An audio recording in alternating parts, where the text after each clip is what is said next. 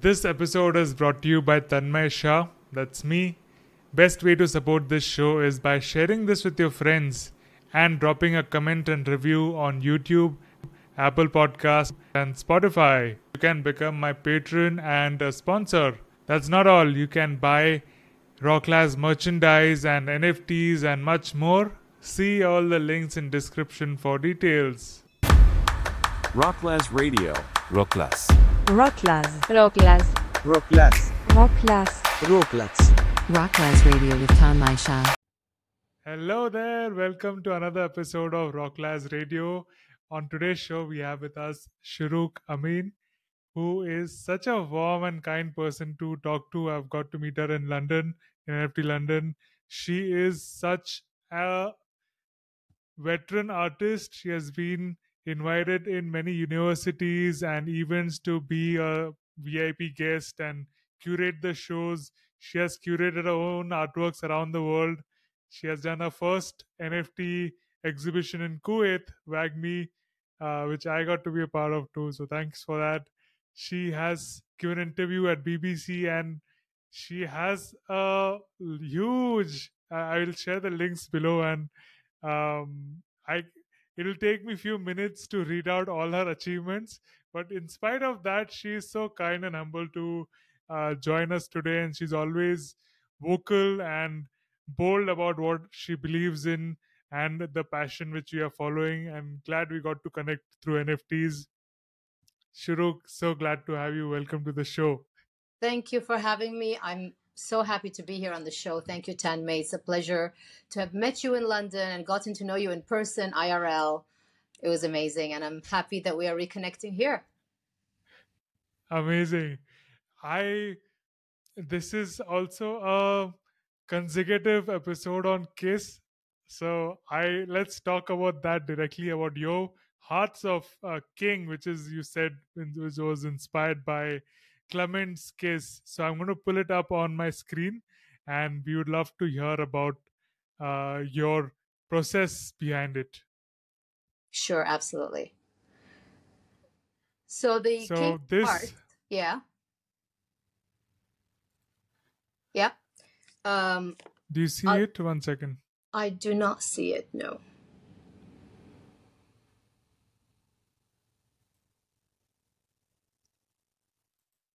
I could give a little intro while you're pulling it up. yeah So, uh, the King of Hearts um, is an acrylic painting originally that is about uh, two meters by one meter 70. Um, it was painted as part of a collection called We'll Build the City on Art and Love.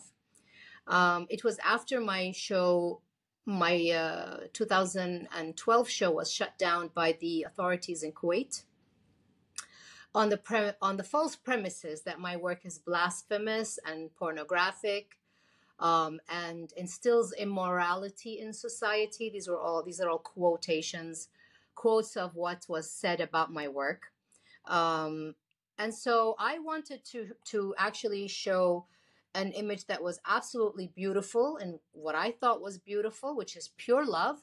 And as you see, the the Arabian man is kissing the Arabian woman um, in a dark background out of the darkness of their existence, there comes these pure white flowers growing uh, symbolically amongst them. So their love is pure despite the darkness that they exist in, um, giving hope and showing how important love is, and trying to instigate the concept of love conquers all, love wins, um, and put away, put aside hatred and negativity and um, uh, you know, uh, prejudices and judgment and all that. So it's really a, a very honest, pure message that is really advocating uh, love in all its formats, whether it's passionate romantic love, whether it's love for family, whether it's love for country, love for uh, humanity, love for animals, love for the environment. It really is simply about pure love. And this painting caused such a ruckus and caused such an, and for the West, it would appear what is the big deal? There's not even any naked skin here. You can't even see them properly kissing. What is the big deal? Why was this painting banned? Why was this artist shut down? And it's very simple. Think of it this way in, an, in our Arab Muslim society, uh, it is illegal to show PDA, you know, public displays of affection. So if you are in public, you would never, ever, ever see a man and woman kissing or hugging, perhaps, perhaps just holding hands if they were married. They may hold hands. Um, that's about it. So even at home, within the nucleus of the family, behind closed doors, uh, children would never see their parents kiss or be intimate with each other ever. It's just, just unheard of.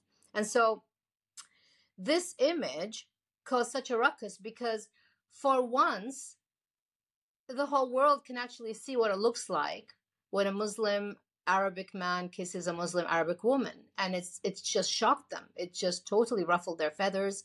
They totally were offended by it and were taken aback and and thought, "Whoa, that's not a scene that we're supposed to see." You know, why is she showing this to us? How how dare she put it out there for everyone to see?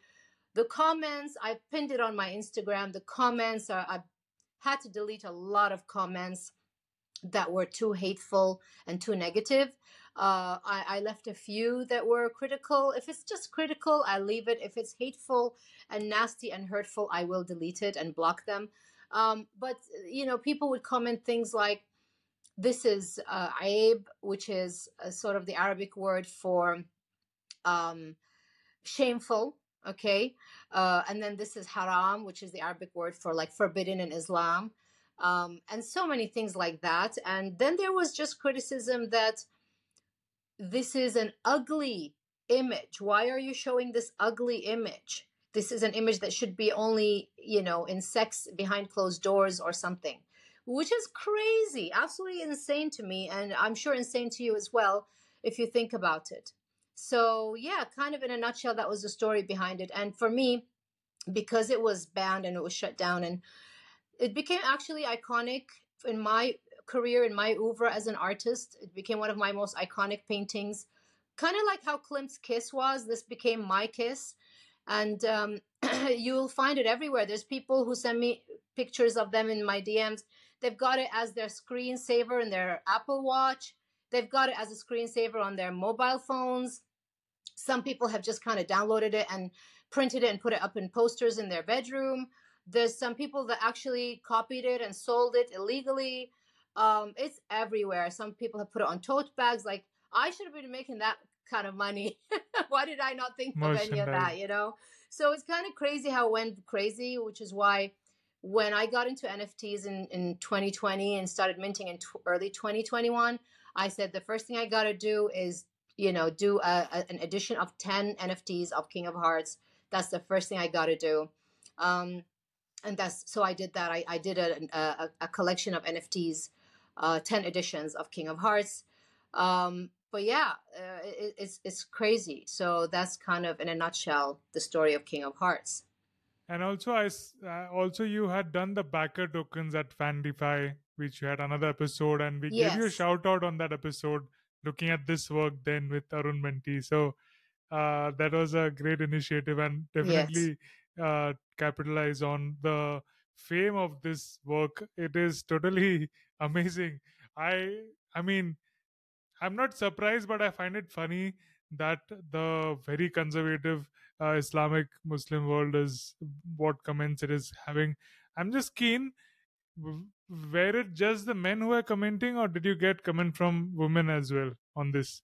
This is the irony. Um, it's not just the men; it's also the women. And I feel I have to say the truth that with with my experiences with being a banned censored artist and the comments I get, um, many women propagate the patriarchy of the men. The patriarchy would not survive and would not stand if it was not propagated and supported by women. By the way, this is a fact I'm all for women empowerment. You know me. I'm in Web3. I'm all about supporting women in Web3 and and calling for them to you know onboard them and help them out and everything. I'm I'm you know uh, feminist and all that, but the truth has to be told that we need to educate a lot of the women as well how this is not serving them. Um, and unfortunately, uh, the reality is so many hateful messages I get from women, um, and so many um, so many women are supporting the the the unjust, let's say, regulations that are put forth by men in our society. And uh, truth be told, these regulations would not be upheld, would not stand and be supported if it weren't for the amount of women that are propagating and supporting them. hmm I so one has to be there and live in those society to actually feel, not just intellectually understand what you have gone through or um, what response you have been getting to this. Uh, but let's try to uncover as much as possible. Hmm. Here, in in this in this painting as well, um, the, there's hijab, right? People in the Middle East wear an Islamic world wear hijab, which is we call it burqa, which is which is from head to toe, which covers the woman in black. Right. So you can see some clothes here, and her head is not covered, and you can still see some skin. So, what was the thought behind that? Rather, the man is completely covered. Yes, the man is dressed super traditional. Uh, the woman is dressed with a abaya. So in Kuwait, you don't have to have your head covered with hijab. You have an option to be hijabi or not. You uh, don't have to be don't have to have the veil. That's more of a cultural thing rather than a religious thing. By the way, Islam does not uh, advocate the veil, uh, but culture does. Okay, um, so I wanted her to represent the middle ground she's not a fully uncovered woman so then if people look at the painting they'll think oh yeah she's she's she's a bad woman of course she's going to be kissing this man i didn't want that kind of mentality and i also didn't want her to be a full hijabi woman because i wanted her to be kind of moderate that she takes from both sides of the society so she for me symbolizes the entire country because she's covered with the abaya that black cloth which covers her head as well when she wants to, but she's put it down for the kiss.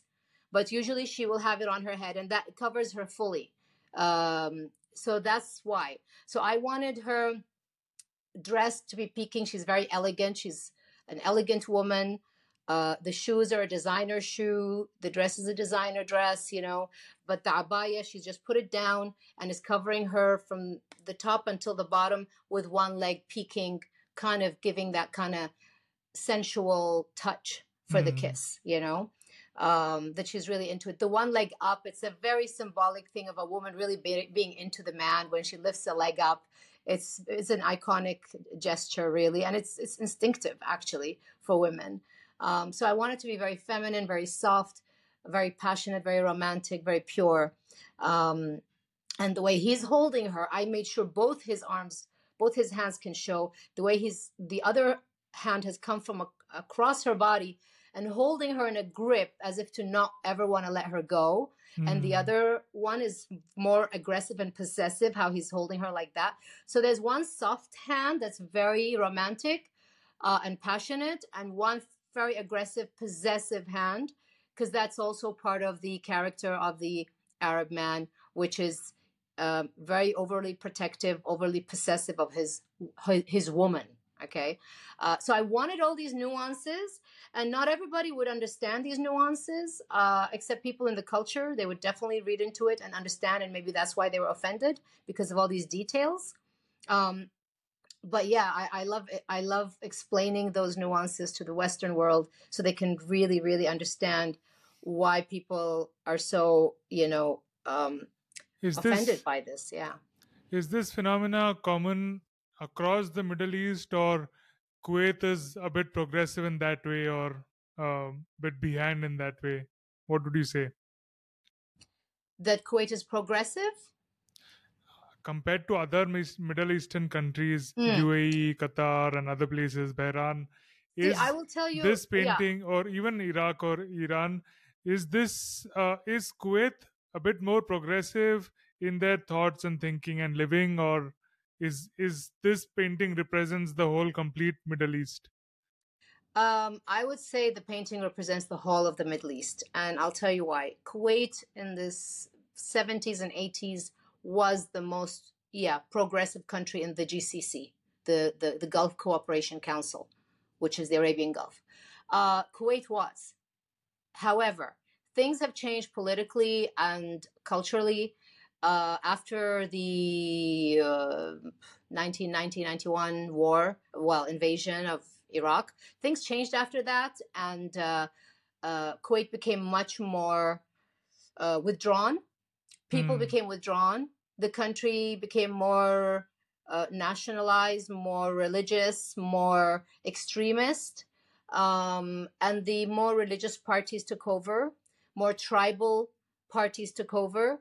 And so now, 2023, where we find ourselves, um, is that we have been bypassed by Saudi Arabia, Emirates, Bahrain, etc. Specifically, the the Emirates and Saudi Arabia.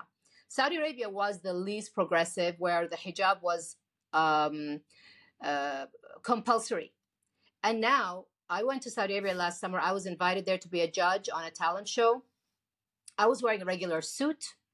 Uh, my hair was like this, uncovered. I was treated with respect. I was treated with admiration.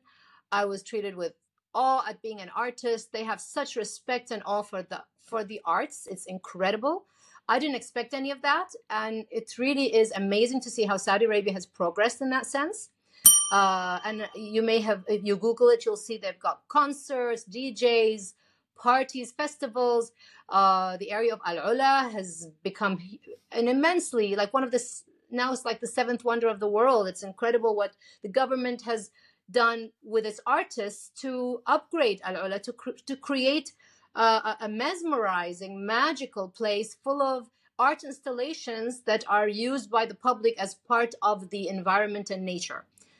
In Kuwait, unfortunately, we don't have this going on. The government does not support us. The government shuts us down. Case in, you know, example.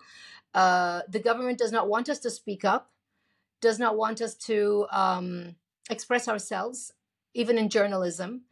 And so, unfortunately, we are really, we've been stagnating for years and years now in Kuwait. And so, artists have to really do their own thing and can only find international recognition on their own by struggling and digging through the tunnel tunnels to escape this prison. And it's all really sad to see how because we have so many talented people. And especially the fact that the women of Kuwait Kuwaiti women are the most progressive women in the Gulf. They're the best educated most fashion conscious most most you know talented it, it's such a shame to see this happen because what ends up happening is all the all the talented people just end up leaving um Exactly. and so yeah, you know. what what made you stay? my kids i'm a single mom i have four children and um unfortunately as a divorced woman in kuwait i have very little rights and if i leave i lose my children it's as simple as that and i would never my children come first before anything else so i would never i would stay in a prison for my children if i had to. So i would never leave um and that's just my that's my story. I, I i'm i'm in i'm stuck in kuwait because i have i'm a single mom and that's what i do to sacrifice as a single mom. Uh, i could have gotten so many better opportunities abroad. I would have been an international you know i could be in the guggenheim now. I could be in the whitney museum now. But unfortunately very few people know i exist because i'm stuck in kuwait and i have to be here for my kids um, and I just think that's my journey. And one day I will get out of here when my youngest is old enough to be an adult. I will get out and I will get what I deserve eventually. It's just going to be a longer journey for me than other artists. Hasn't it changed? Your first exhibition was overthrown by the government, or uh, it was raided, and your artworks were confiscated. How has things changed? I think it's been ten years since that. How have things progressed, or what is different, or is it still the same? Um, okay, it that was in 2012, and then from 2012 until 2020, before COVID hit, I was exhibiting abroad. I was I was not allowed to show in Kuwait anymore. Hmm. And then in January 2020, I had a show in Kuwait. again. It was the first show I have after the first shutdown. And I thought, I thought, okay, time has passed, people have forgotten, the country has progressed. Surely, the art scene is is elevated. Surely, so I had the show at Cap Gallery in January 2020. It was called um, "Like Russian Dolls, We Nest in Previous Selves." I really prided myself on this show. It was a show that included um, paintings, installations, sculptures, uh, poetry, uh, and visuals, theatrical visuals. Like um, I had all the walls painted uh, burgundy, maroon color, and I had I used the lighting. I used so many effects. Unfor- okay. Um, so unfortunately, what ended up happening is it got shut down again by the government, and uh, they came in. They they insisted on all the paintings being removed, um, and the paintings had to be removed off the wall. The mannequins, the sculptures, all had to be removed, and then they even wanted to wax seal the gallery doors so that the owner of the gallery would never work again. They would take his license away for hosting Oh hosting. no. It was that bad. So I think we get the message loud and clear. Shurooq Amin simply cannot exhibit in Kuwait ever again. Um, again, I was under investigation. I was lucky to be actually saved by COVID. COVID was good for me because COVID hit a month later. Well, it was already hitting, but the airport shut down in Kuwait a month later in February. The investigation was removed, eliminated. I was free and uh, free free from all of this, and all the attention of the country went to COVID, like the rest of the planet. And so that's when I was sitting at home and I was thinking, what am I gonna do? I can't show my work here anymore. I'm under scrutiny. Obviously, they're watching me, um, you know, and um, most likely my phone is tapped, etc. Like, what do I do? And then I thought, you know what? and NFTs. I discovered NFTs. I was like, this is the way to go. This is the way where they catch me if you can. You can't catch me with NFTs, you know. And uh, so that was the start of my Web3 journey. you know looking at the brighter side it's it's not that bad you know if it was 100 or some other place or some other country they could have just um kidnapped you or you could have been erased like people would have Yeah. never known you before i i mean it's not uncommon to imagine these Yeah. things happening in that area so Yeah, it's absolutely. glad absolutely. we are able to talk today and you are you are able to see your work and you're able to freely travel No, absolutely. You're 100% right. And many, many people have said that you're, it's a miracle you have not even been thrown in jail. And I honestly, honest to God, I believe, I even got goosebumps saying this.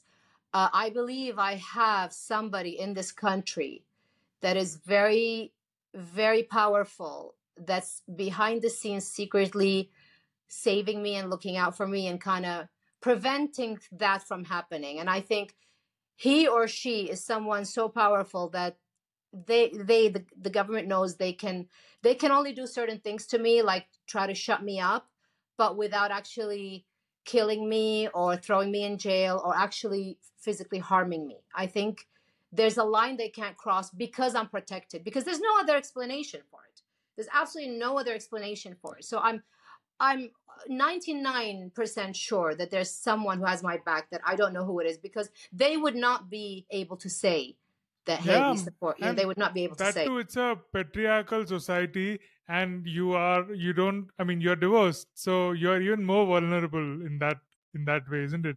So yeah, Yeah. Oh, so would you like to meet that somebody in coming years or how how would your reaction be Absolutely. Oh my God. If I ever met this person, I would give them the biggest hug. I hope they're a hugger. I would hug them and just be, I, I mean, I'm, I am so grateful who, to them, whoever they are. Um, I, I can't, I, I can't thank them enough. I have no words for it. Mm-hmm. So as we're just talking about Kuwait, you know, we cover we are covering all the countries of the world, having a guest from every country of the world and asking them some fun facts about the country and about the culture. So can you share some fun facts about Kuwait with us? Yeah, of course. No, I mean, you know, it's not all bad. I mean, the, the, we do have some amazing things here. Um, definitely, the family unit is huge. There's a sense of being, you know, in a village where um, you will you will never be kind of you know you you always feel like that someone's got your back in a way you know your family's there for you um and we have extended families so you'll it's normal to see people living with their wives or husbands with the mom and dad and the grandpa and the grandma and the kids and the you know they're all uh, the uh, uncles and the cousins they're all in one big giant house you know? Uh, that's normal here. It's very unusual very unusual for a man to live alone even more unusual possibly impossible for a woman to live alone uh, like when i was trying to find a place to rent for me and my kids let me tell you it was a nightmare nightmare. No one would rent to me as a single divorced woman. No one. It was i i, I the search was tough um until i finally found someone who knew who i was uh and was a a bit of a fan and said yes come live in my building you know? Um so yeah but there's you know i actually like the weather it's super hot here but in the You like winter it it's gorgeous like i i imagine you have let's say from november december january february and march you have five months of beautiful perfect weather. Perfect it's not too cold it's cool with the sun out amazing weather. Summer yeah no you don't want to be here that's why kuwaitis a fun fact about kuwaitis most kuwaitis most if not all travel in the summer. Everybody travels in the summer. The country is empty. In like uh, june july august especially in august the country is empty. Nobody can handle not even kuwaitis can handle the the kind of heat we get. We get heat over 50 degrees centigrade. You know you have to like half that's oh half god. half the boiling point of, of boiling of water okay? You could literally cook an egg on the car at that point. Um so that's that's a that's something we everyone travels. Um You know about yeah the weather. it's just it's a very it's a very uh close community. We're we're big foodies by the way. Huge foodies. Kuwaitis are so talented with food and creative with food. We have a lot of local restaurants a lot of local brands that became international. Something called like the chocolate bar uh talabat which is like the delivery app. These are all local kuwaiti kids youth that had uh, creative ideas. We have from garage garages to workshops to fashion to food to anything you can imagine kuwaitis have done it. They are amazing businessmen and businesswomen entrepreneurs so talented with money. Um and yeah the only thing i would say is um you know we just we don't have the freedom that we deserve and uh, also environmentally the country is still not aware.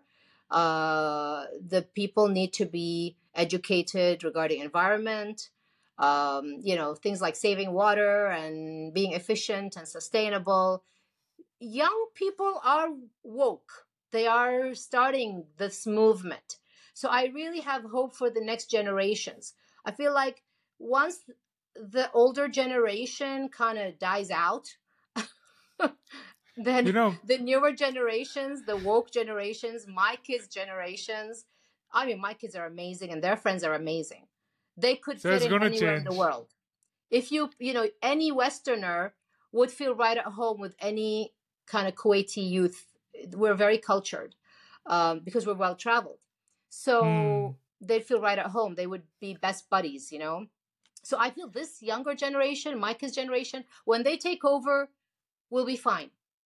Kuwait will be fine. It's just a matter of time. Yeah. absolutely. Uh, all the um, difficulties and challenges you had faced will probably end with your generation and Yeah. won't Yeah. come back again.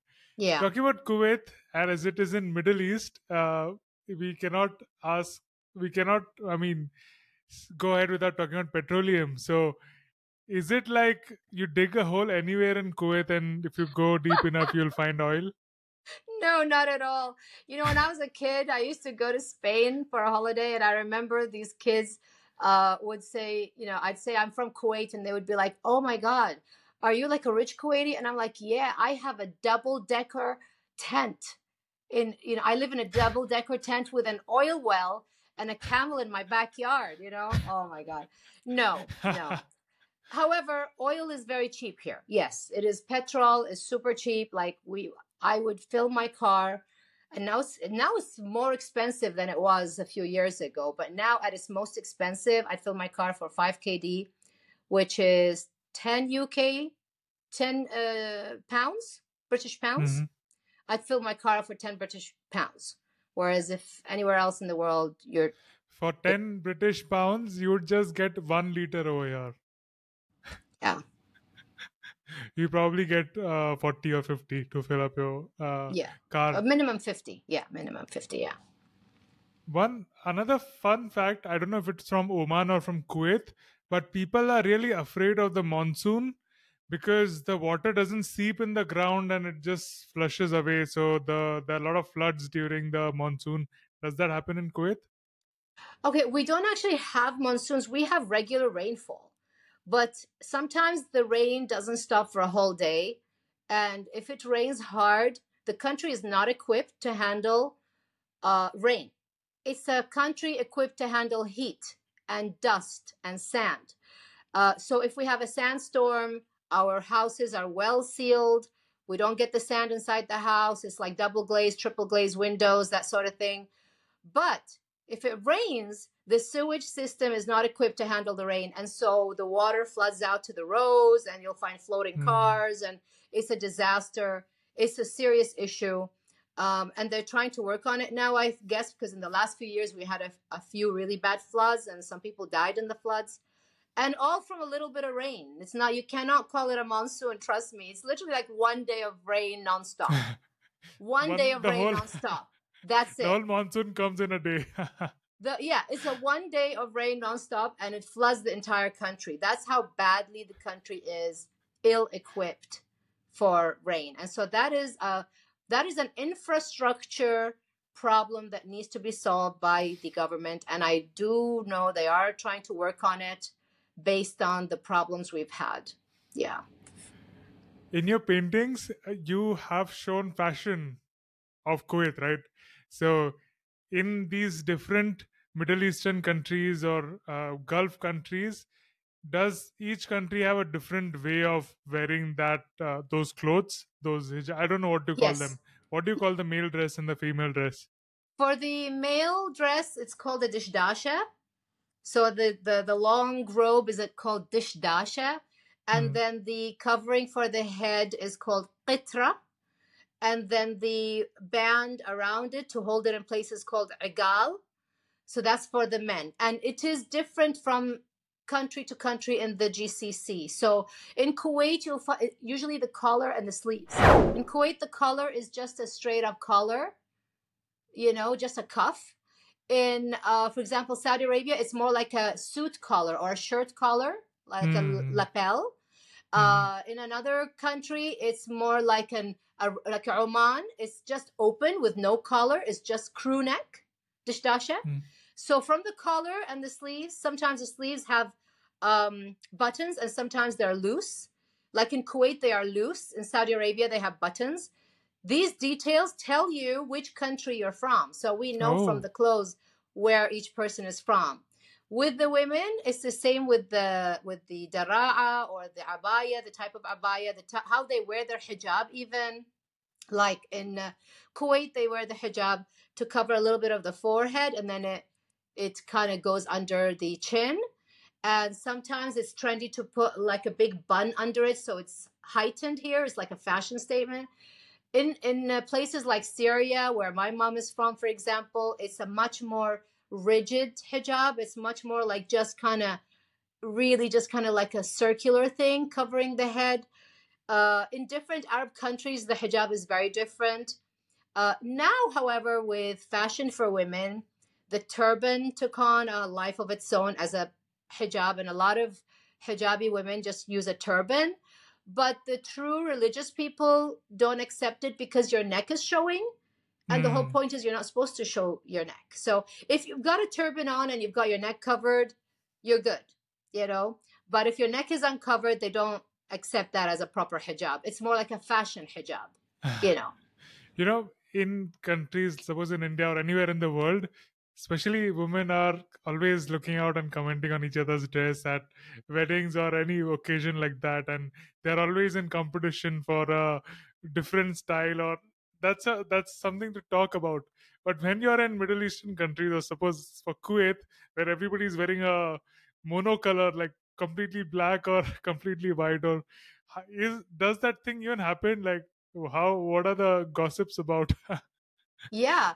No, first of all, for the abaya, there's a lot of different styles for it now. It remains black, but it's styled in many different ways. Kind of visualize a black dress, how many ways you can style a black dress. It's infinite, right? it's the same with the abaya. And it will have like gold trim or some kind of embroidery and that sort of thing. And they play with the shape of it and the collar and the sleeves and that sort of thing. So they do play around with that. Um, but fashion is, is definitely very big here. And um, yeah, so what was I gonna say? I had a I had a really fun point I was gonna say. I don't know. Talk to me, it'll come back to me. women women talking about each other in social events Yeah, so uh, regarding with like you said something about India, uh, now I remember.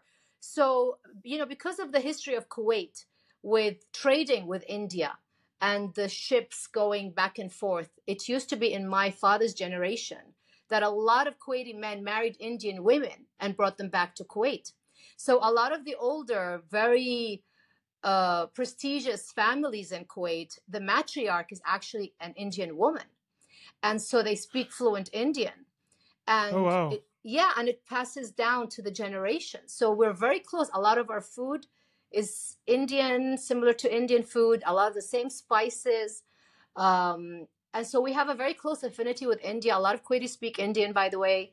Uh, so that's Hindi. yeah, that's an interesting fun fact as well. hindi hey, indian india has many languages i think you're talking about hindi Hindi, yes.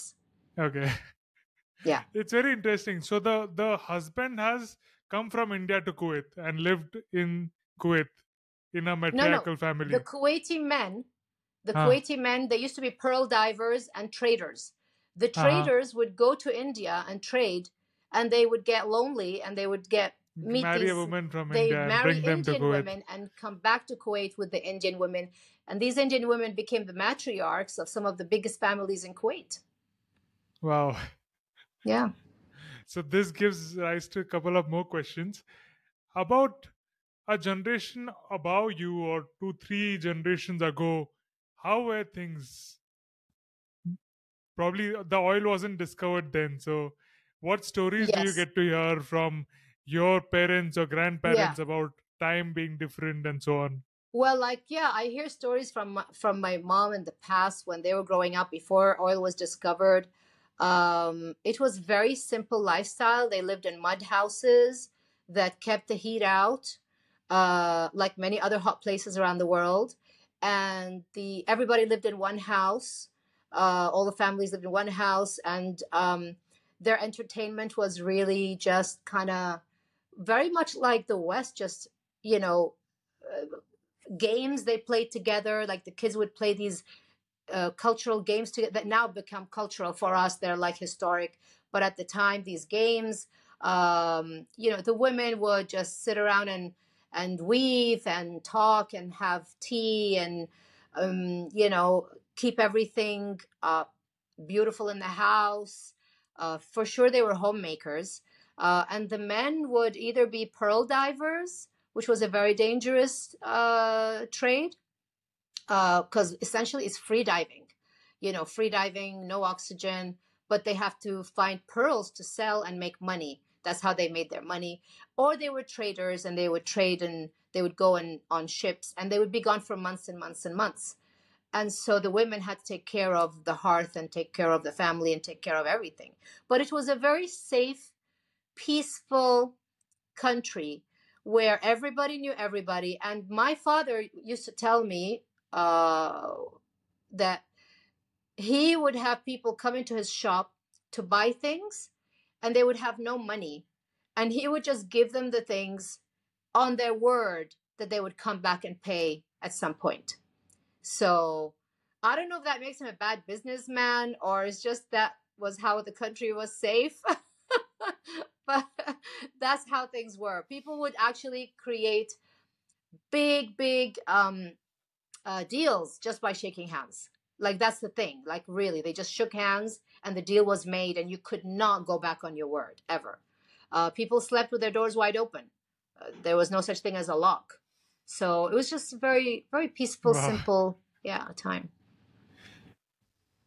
Pearl diving seems to be the main business there because I don't think the desert land is quite good for some exotic farming or something. Um, so pearl diving and things like that. And that leads me to the next question. You have got certificates in diving and in yachting, which people don't know about. Can you tell us more about that? I mean, I love I love the sea, like all Kuwaitis. We, we live by the sea, so it's part of our growing up. And um, I also am the kind of person that I'm always moving forward, and I always want to challenge myself and learn new things. And when I feel I've been in one place for too long, I really get bored with myself, and I just want to challenge myself. So I thought, okay, diving. I got my PADI, my NAUI. I I really got into it in the Seychelles. Actually, I was in the Seychelles, and I tried to dive there. And once I was under the water and I realized that my ears completely shut and my eyes became wide open and I could see the the, the universe underwater, the colors, those fish, the coral, the beauty of a universe that we have no access to unless we physically go into it was fascinating to me. And I even got myself a notepad, a waterproof notepad and waterproof pen. And under the sea, I would actually sketch and make notes of things I saw because it was in, absolutely incredible. Um, and that was before before I realized I can take a camera down there and take photos. But I wanted the experience of sketching underwater, and uh, so I decided to go all the way because when I try an activity and I fall in love with it, I want to take it as far as I can take it. So I got my PADI license, I got my NAUI license, I did deep diving, which was scary um, because you lose, you lose, you're, you're kind of like on drugs when you're deep diving. You don't know, you can't, you don't know who you are. You're very kind of like trippy. So the, to test that you can remain focused that deep, they give you a padlock and you're supposed to unlock the padlock and by unlocking the padlock then you can go up and you pass the test. And i i did i did that and it was very challenging because you're very woozy. You don't know if you're upside down. You don't know if the sea is below like the, the sky is below you or above you. You just lose it. Uh, it's crazy what happens to this chemistry in, in the body. Uh, i did night diving which was incredible because of the phytoplankton in the sea. So Wow. at night when you're diving in, in the at night and it's super dark you can't even see your hand in front of your face. It's so scary but then all you got to do is kind of wave your hand around and suddenly you're swimming in sparkles. It's like being you know tinkerbell. It's amazing. I absolutely love night diving. So i really fell in love with diving in that way. And then i said you know what uh, then I reached almost my master certificate and I was going to get my master certificate. And I said, no, it's enough. I know how to dive. I know how to enjoy it. No need to go all that way. I'm not going to be teaching diving. So why? And then my next step was to um, learn how to drive a boat and be a skipper. I wanted to be able What to is a actually drive skipper? a yacht. What What is a skipper? A skipper is a, as a, a boat captain. Okay. It's just the it's the boating word for the boat captain of small boats. Okay. So it's it's captain if you're in a boat over 30 feet. If it's a boat under 30 feet, you're a skipper. Okay. So I got my skipper license, which is the boat under 30 feet. I was the only girl with six boys in the class. We had theory and practical. Uh, and when we, of course, all the boys failed their theory. Uh, and then, as, as boys would. and then the practical, they tested us on a boat with two engines so you can because it's easy to drive a boat with one engine but they did they challenged us with things like parking in small spaces between two other big boats without touching the boats um, you know getting out of a small space uh, navigation learning the navigation learning the, uh, the astronomy navigating without a navigator by night using the stars weird shit like that. And then you have things like um, knowing where all the buoys are in the ocean which ones you're allowed to pass from the right or the left. Uh, because even in the sea, you have, by the way, a right way to one way yes and one way no, but people don't realize that. And people who just take a boat and go out, they just all over the place and they make a mess for the people who do know, you know, and it's dangerous. Um, so it was fascinating. And I, so I, I passed my, my, all my exams and uh, I got my license, and so now I can go anywhere in the world and rent a boat and drive it on my own. Uh, absolutely wonderful. And uh, then I uh, moved on to the over 30 feet boats, which is called a yacht at that point. That's much more complicated. I actually didn't finish my degree because COVID uh, hit at that point, and so I didn't finish my yachting. Uh, so I still have to finish my yachting degree and then move on to the sailing. Sailing is much harder because you're dealing with physical work with the yeah the sailing is the hardest one. Um, but they don't do sailing in kuwait. So i would actually have to if i'm doing the sailing degree i would actually have to go to south africa or something like that to get it. You know, uh, this two words from the boating vocabulary have stayed with me: port side and starboard side. yeah we we know all that from the movies right Uh, I I knew it from my tour to um, Lakshadweep, the islands near uh, in India. okay Amazing! That's where I got my first experience of scuba diving and snorkeling. So I can actually visualize what you're saying, but I can't really believe uh, night diving and seeing all those um, planktons, as you said. Yeah, Yeah. that would be amazing. So how what what developed your interest in uh, this yachting and diving? Even like you said, till COVID, that's like very recent. I thought it was Yeah. just in your uh, teen teenage years or something. no so no no no this is very recent yeah very recent in the last couple of years last few years yeah um again it's just um y- something i've always wanted to do sometimes i just sit and think god you know i would really love to do this and i'm like well why not do it what's stopping you just go and do it you know um and it's just one of those things i love the sea absolutely love the sea. I love summer i love the beach and i love anything to do with the sea. And i feel like if if i'm going to go out in the sea i need to really respect it and really understand what i'm dealing with rather than just go out there like an idiot like in my past when i was younger.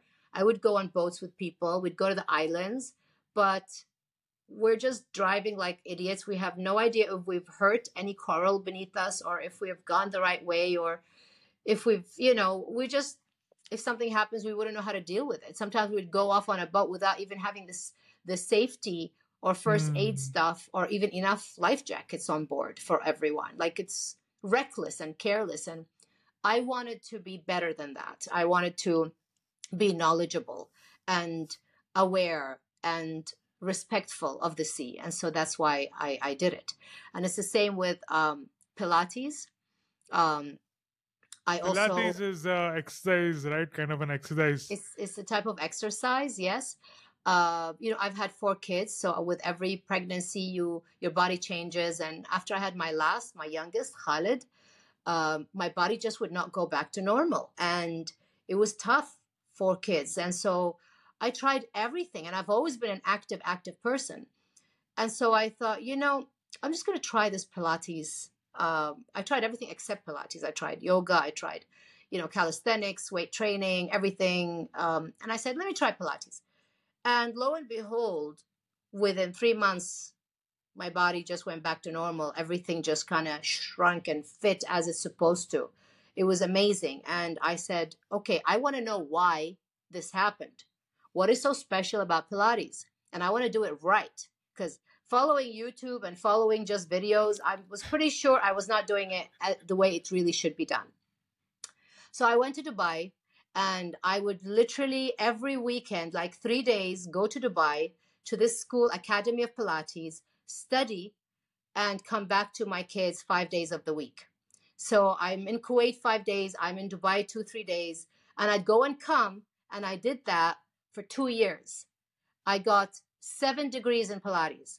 I got Oh my, my God. anatomy, anatomy degree, which is a course that is entirely only anatomy, how every ligament is attached, how every muscle, where each movement fires from, how to know the, the movement is correct, from which muscle is firing from where, every single thing. And that was an amazing, intense um, uh, uh, uh, course that really, really um, educated me in life in general, even in general movement.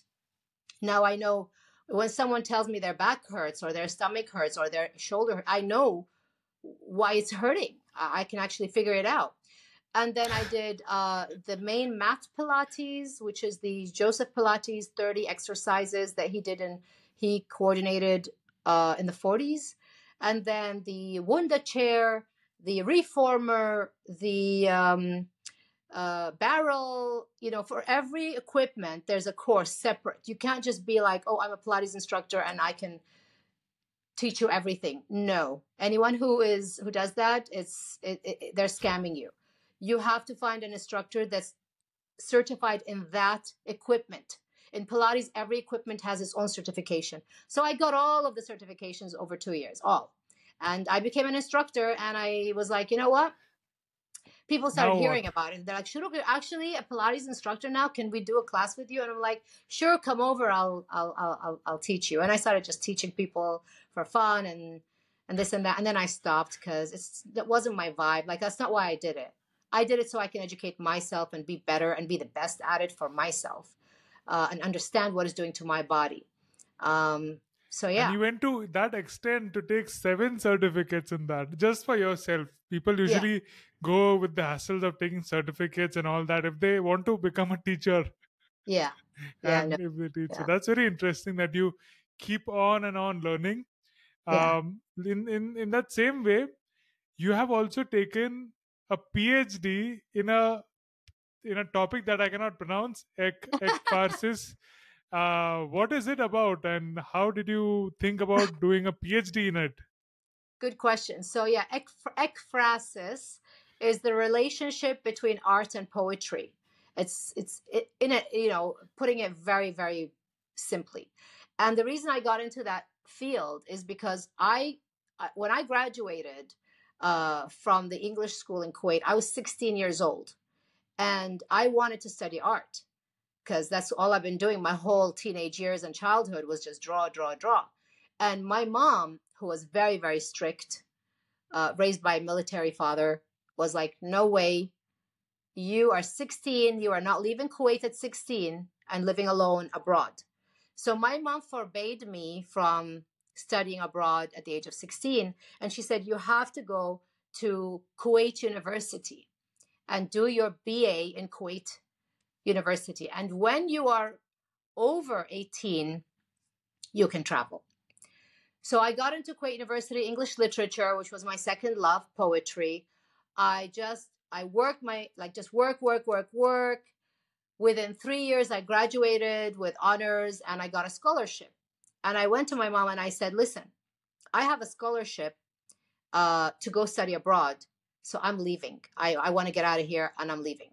Unfortunately, it wasn't a scholarship to study art because art was not even you know it, it was not even looked at as a, a topic. Art was just a hobby in kuwait at the time. So there was no art in colleges. There was no art anywhere. Uh, so i had to study literature. I had to focus on literature which i didn't want to do because i'm not really an academic type of person but i did it anyway to get out of kuwait and just just get out of Kuwait, really. So I did that. I went abroad. I went to the UK, University of Kent and Canterbury, and uh, I did my um, master's uh, in literature and poetry. And then while I was there, I discovered that there is a field that would be acceptable as part of literature called ekphrasis, which focuses on art with poetry, and it it it uh, analyzes and explores the relationship between the two as per the famous masters and poets of, of history. So, for example, William Blake, he was an ekphrastic artist and an ekphrastic poet because William Blake had his whole innocence and songs of innocence and songs of experience. He had the his paintings and sketches and his poetry as well. That's called ekphrasis. Uh, Keats, the same thing. Ode to an Urn, a famous poem. It's all about the urn, but that's also art. It's a sculpture. So it was an ekphrastic poem, Ode to an Urn, about a real life piece of art. And so there's hundreds and hundreds and hundreds of examples of this that I discovered while I was in, in England. And I thought, yes, I found a loophole. I can actually study art and art history without the government of Kuwait realizing it's art, and they'll pay my scholarship, and I can come back with this thing called ekphrasis, which is part of literature, but I've studied art. And that was my loophole, and that's why I did it. So I ended up Wow. getting a PhD in ekphrasis. Let's go. So PhD is usually a thesis, right? You have to take pick a topic and write a very detailed Yeah. study about it. So what topic did you pick in that? Um, well, I did my PhD in two parts actually because it was very long. I did an 800 page PhD. So it was 400 pages uh, that focused on the poetics of ekphrasis, analysis of uh, poems and, and art. And then the second half was where I really excelled and where the the panel really asked me most of my questions. Uh, and it was basically I was arguing against Leonardo da Vinci. And I was Oh. trying to, yeah, I was in my PhD. I disproved Leonardo's theory that a picture is worth a thousand words. I disproved it, and I proved my entire thesis was proving how Leonardo was wrong and that actually the word is more powerful than the image. And when you hear it, you say, No way, Jose, that's not true. There's no way that's true. But I have a PhD to prove that it's true. So you, you'd have you'd have to read it. but I did. I proved it. And they were the Viva Voce, when I had the Viva Voce and the panel, you know, they put you, they sit you there and they ask you all these questions uh, to try to see if you really know what you're talking about. And they were convinced. I convinced them. I had one after the other after the other. I had all these points. Each point I analyzed and proved in, you know, hundreds of pages. So Can you yeah. can you t- share two points to convince the audience because Sure. they're not going to go and read the whole PhD. no, I don't expect them to. okay, so here's the first point, right? The first point is when you look at a painting, let's say let's say Klimt's Kiss, which we talked about earlier, right? You're usually looking at it on uh, in a book or on a monitor, right? You haven't actually gone to Austria and looked at it there, right? So you're looking at it kind of with um there's a barrier between you and that painting uh, when you look at that painting. You're not really getting the full effect of what the artist intended just by looking at a screen or a, or a picture in a book. Um, and so you lose the power of the painting. Now, when you go to the museum and you stand in front of the painting, you are in awe. You are uh, taken to another world. You're uh, you're you, get goosebumps. You're like jaw drop. You're like whoa, you know. It's a different experience, but that's its weakness. Is you have to be there physically in front of that painting physically. So with the word, with poetry, it's always written on a on a paper or on a screen right? That is that is how it exists. So when you are reading the words in order to make the words come alive you have to use your imagination and associations to make them come alive. So you are already part of it you are already part of the images you are creating in your head and you are creating images that the art the, the poet probably never intended that are yours and yours alone. It's such an intimate relationship between you and these words and it comes to life in your imagination in your head in your soul. And you will remember those images like when you see people reading a book on the beach and then later you ask them like oh my god in this chapter this happened. Oh my god. I was like no you really get into it. Like really really get into it. So you become part of the words and part of the story. You see this is the strength of the word. I would still argue that nobody might have put this argument. There's still many people, suppose the dyslexic like me, who don't get the complete uh, gist or that experience just by reading it because then you have to know the words and even if you read in the dictionary it's not the same. It breaks the flow and so what do you have to say for that? Then then the painting is much more uh, visually understandable or like I, I like to watch movies. I never i never read books which have movies. Yeah. Well here's the thing. The other the other the other point is like with with the with a painting you're really interpreting it the way you kind of want to interpret it. It's, a, it's an image it's a visual. So it really depends on what you're seeing. But with the words the poet is really kind of really being specific right? Very specific with his or her words. And so it's you may look at it the other way around which is actually there's more help there and you're being helped to see the image and being helped to feel something that maybe when you look at a an abstract painting you glance at it and it's like because i've done by the way uh, analysis of abstract painting like jackson pollock painting. If you look at it does it really move you? Does it really move you? I don't know okay? It, i know that jackson pollock doesn't move me okay? I It- it admire him me. as an artist, but seeing one of his paintings does nothing for me. That's the truth, okay? But if I read a, pa- a, a poem or a paragraph, not even a poem, many people don't understand poetry, a paragraph, an explanation of the painting, that is ekphrasis. An explanation So- of the painting, right? If I read to you an explanation of Jackson Pollock's painting, wouldn't you look at it differently? Wouldn't it give you more power? Mhm.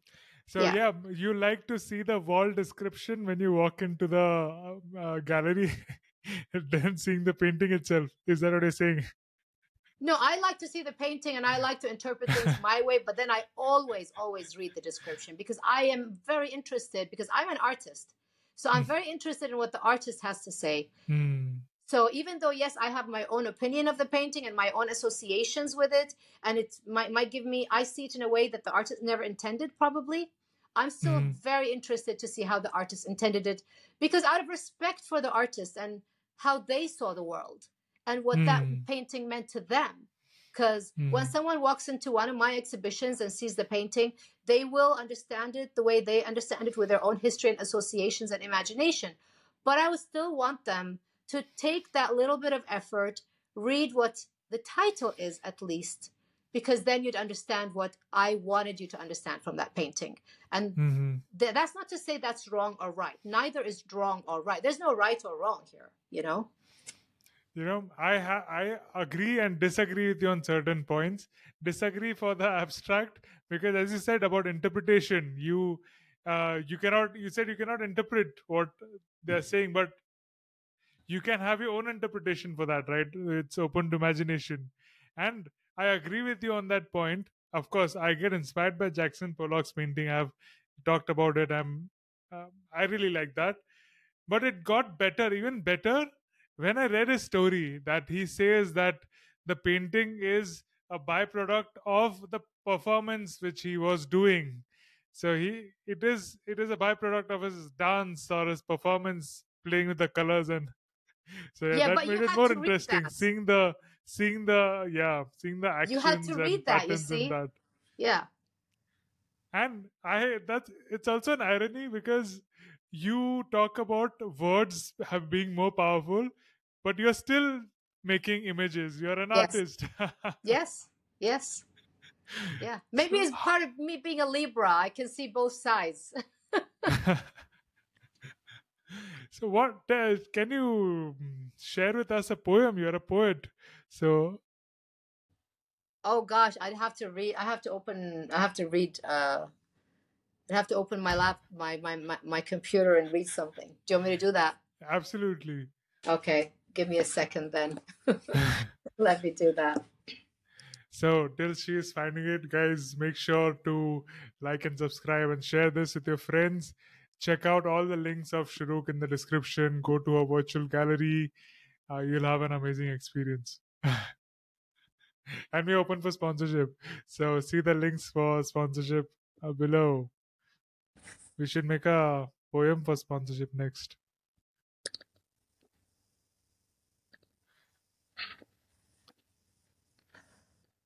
Okay. Um, I'm gonna read one called Taboo. It's just it's opening up. I have a very old Mac. It's still hanging on by its last legs, but it's such an amazing computer, honestly. They don't make them like this anymore. Okay. Here we go. Who says that? That's a very unique say, saying. Like in context of computers, they don't make like this anymore. I swear, I'm telling you, because I've seen the new Mac. I've seen the new Macs. This is this was this is gonna be. I, I'll I'll save it and sell it as vintage in the future for a lot of money. I'm I'm not getting rid of this one. Okay, so this is this poem is called Taboo, and it's uh, about. Uh, okay, I'm not gonna say what it's about because, as we said, Hmm. everybody has to interpret on their own. Interpret- Your arms bare and skin decanted onto the world in fluid hues, with white enlacing blue, caressing red, harvesting black. Black morphs into two figures, soaked in dark strokes, intractable, sucking souls for religion. White unfurls reason. Black displays displeasure at your odalisque contours, those breasts swaying like heavy globed fruits on a heaving branch, so contrapuntal to, to religion.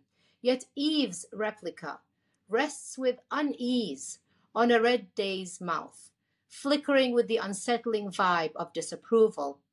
Inaudible, yet loud, drifting from those black forms who think themselves unerring, parsimonious with themselves, not even offering crumbs of understanding as they watch your bountiful thighs immerse in sandalwood scented red pigment. With strokes of warm sienna, they are striking in their diminutiveness. These black forms, their rich petroleum fed blackness, leaps like the silhouette of Kuwait's oil well burning flames. And you, with your tulip face, nasturtium breath, cinnamon infused chest, your womb ripe warmth, and spicy red mouth, you glow bloody. The blood of menses, the blood of slit skin, the blood of birth, the blood of death, the blood of earth's epicenter, hot core bloody red, like a tomato, seething, bulging, bursting into round tipped red bits. So your blood bursts forth from you, warm and lumpy and bare, like pulp. Nascent spice stippled your scent, abraded by black infestations, hidden in foul orange, watching you from afar, unable to touch you, own you, kiss you, love you. So they choose instead to rape you. Yeah. That's it. The end. that, that was moving. Like that was a big punch at the end. Yeah. Uh, yeah. Wow. So, yeah, obviously my poems are banned here as well. Can't Have you had? them. Do you have a, a Arabic version of this? No, I don't. I do. I actually I'm an anglophone, uh, so I write in English. Um, Mhm. I don't think anyone has translated my poems into Arabic, to be honest with you. Hmm. I was just thinking of the kiss painting itself. I mean, your red um, King of Heart painting that we talked about, and Hmm. also I got images of your other women paintings that you have done uh, when I was reading this. So yeah, Yeah, yeah. very interesting. Very Yeah. very uh, suitable for the theme of this of our conversation today. I mean, it wasn't planned. Uh, I had you, you, you know, you never told me you want me to read a poem. It was I literally just opened Yeah. up my desktop, and that was the first poem that popped up in my uh, folders. So it's meant to be. Synchronicity. Yeah. Yeah, yeah, Synchronicity. yeah. Wow. Do you write poems as description for your artworks? No, I don't because then it's I've done it only when I was doing my PhD because then that's called ekphrastic poetry Mhm. and I've done it in that sense for my my paintings and other artists' paintings and I've named who the artists are. Um, so I've done for like Georgia O'Keeffe and and and things like that. But uh, in general, no. In general, like Mm. that's not how I write my poetry. Um, I haven't written fresh poetry, new poetry in a- in a, in a few years. Actually, it's always just painting, painting, painting. Um, I haven't found myself able to sit still long enough to really have the headspace for for writing. Unfortunately, it's been so hectic my life in the last few years that it's just been you know painting is more conducive because i'm moving physical painting i'm moving Mm. my body's moving i'm it, it's more suitable for me and uh, you know with the nfts if i'm doing digital paintings it's on my ipad uh, i take it with me when i'm traveling I, i'm on my ipad with my pen everywhere i go it's more feasible uh, more practical Probably you need to do probably you need to do two or three hours of Pilates and then sit for a 15 minutes of poem brainstorming. or I need to be three hours on a boat by Ah. myself in the middle of the ocean, looking at the stars or the sunset, and yeah, then I can be like, okay, I have to write this down. It'll come. It'll be like, yes. Uh, talking about the boat and the scuba diving again, do you have any images or paintings? You said you had taken notes of how things appear. If you have some photos, do share with me. I will. I'll upload it uh, when you're talking about as you're talking about it. Um, I mean, what comes to mind would be uh, uh, natural born censors. The painting natural born censors. You should find it on my website. hmm um, it's it's uh, a painting where there's three censors men arab men they're censoring the girl they've got her in like a barbie doll house and they're Mhm. literally physically painting her arms black and marking her and censoring her existence hmm and she's kind of they're kind of floating above this oceanic background and un- in the ocean there's like these coral and plants and and all sorts of uh, like beautiful sea sea life. Hmm and that kind of it gives hope but hope in a way that is unusual because it's coming from another universe. So i'm Mhm. sort of saying that the hope for this girl that's being imprisoned in the barbie doll house it's not going to come from her actual exterior it's actually going to come from within a different universe hmm and ironically i found that in the metaverse in 2021 so that's ironic that it happened that way but it kind of came true that painting for me in that sense Wow. I want to talk to you about what inspires you. Like, what is the process when you start to create a painting? Is there a thought that you wake up with and you visualize everything before you paint, or does it come when you take the brush or paint in i always see that yeah first of all what what what triggers the image is some sort of injustice or some sort of hypocrisy or some sort of thing that's happening around me in my environment that I find absolutely um, unacceptable and it really moves me and I want to do something about it. So, whatever it is, really makes me kind of infuriates me, gets my anger juices flowing, gets my fire inside me, like, you know, like I want to, what am I going to do about this? And so that kind of feeling transfers instantly onto canvas.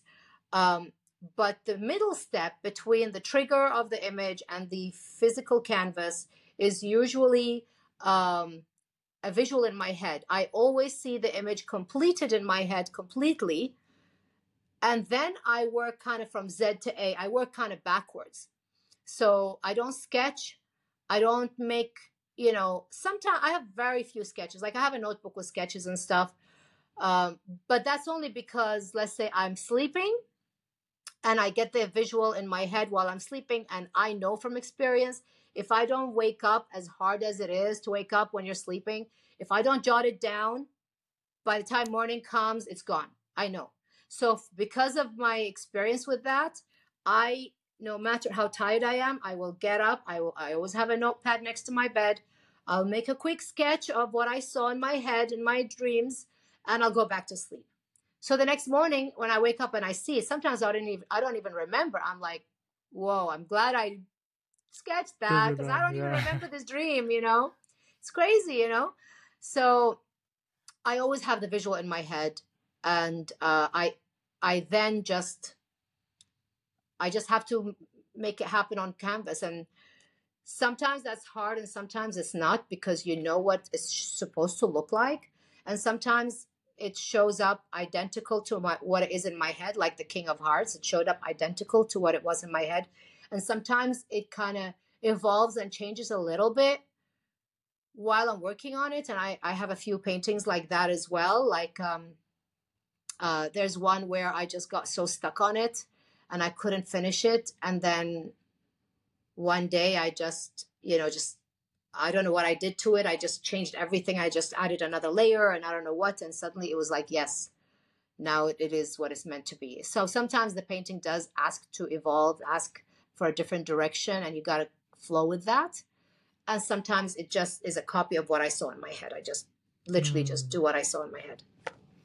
Do you do abstracts as well? Like just starting with no thought in the mind and just No, letting the pen or paint no, drive itself. Would you like to try? I mean, I just end up scribbling. I don't know. I just end up just a lot of scribbles. it doesn't work like that for me. I don't know. It's just it's not how it functions. I don't know. hmm. It's interesting how it works differently from different people Yeah, because that's how I usually do it with with no thought in mind. It Hmm. just the paint and the color and, and that moment which is guiding me to create whatever that comes up in the book. That's why my works are more abstract than yeah, figurative works. Um, yeah, so it's it's so different because as you said, that doesn't work for me. So the figurative works don't work for me in that way. It's sort yeah. of it's odd or it's out of the way to go and do that. Very interesting to know. And it looks like we are going in reverse chronology to find out what you created. So my next question would be how did you begin creating artwork? But just before that, I wanted to comment that the king of artwork which you are seeing is it's very similar to Clement uh, Klimt's uh, the kiss painting in in terms of where the woman or the position of the head and of the woman and the man and sort of bending down. So was it instinctive or was there direct uh, inspiration from that?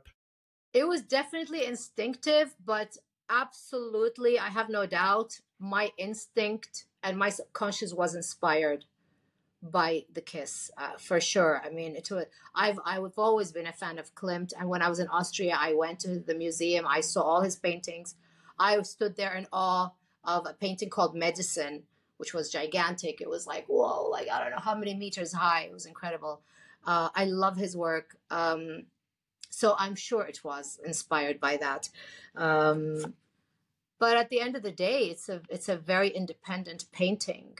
Very Mm, um, it really absolutely. it has its own you know its own uh, personality for sure. with all the stories you told and all the hypocrisy and all the social norms that inspired you to create that and the statement that you're making through the world it is amazing. And we don't come that often with visual statements to the world. I mean there are memes memes are very common now Yeah, there are poetry and there are news uh, but a painting without any words like yeah, a classical painting making a statement is very unique and very awesome. And i think that's what uh, makes it so amazing to be put on walls to be put as screensavers and all those things that as you mentioned. Amazing. Thank you.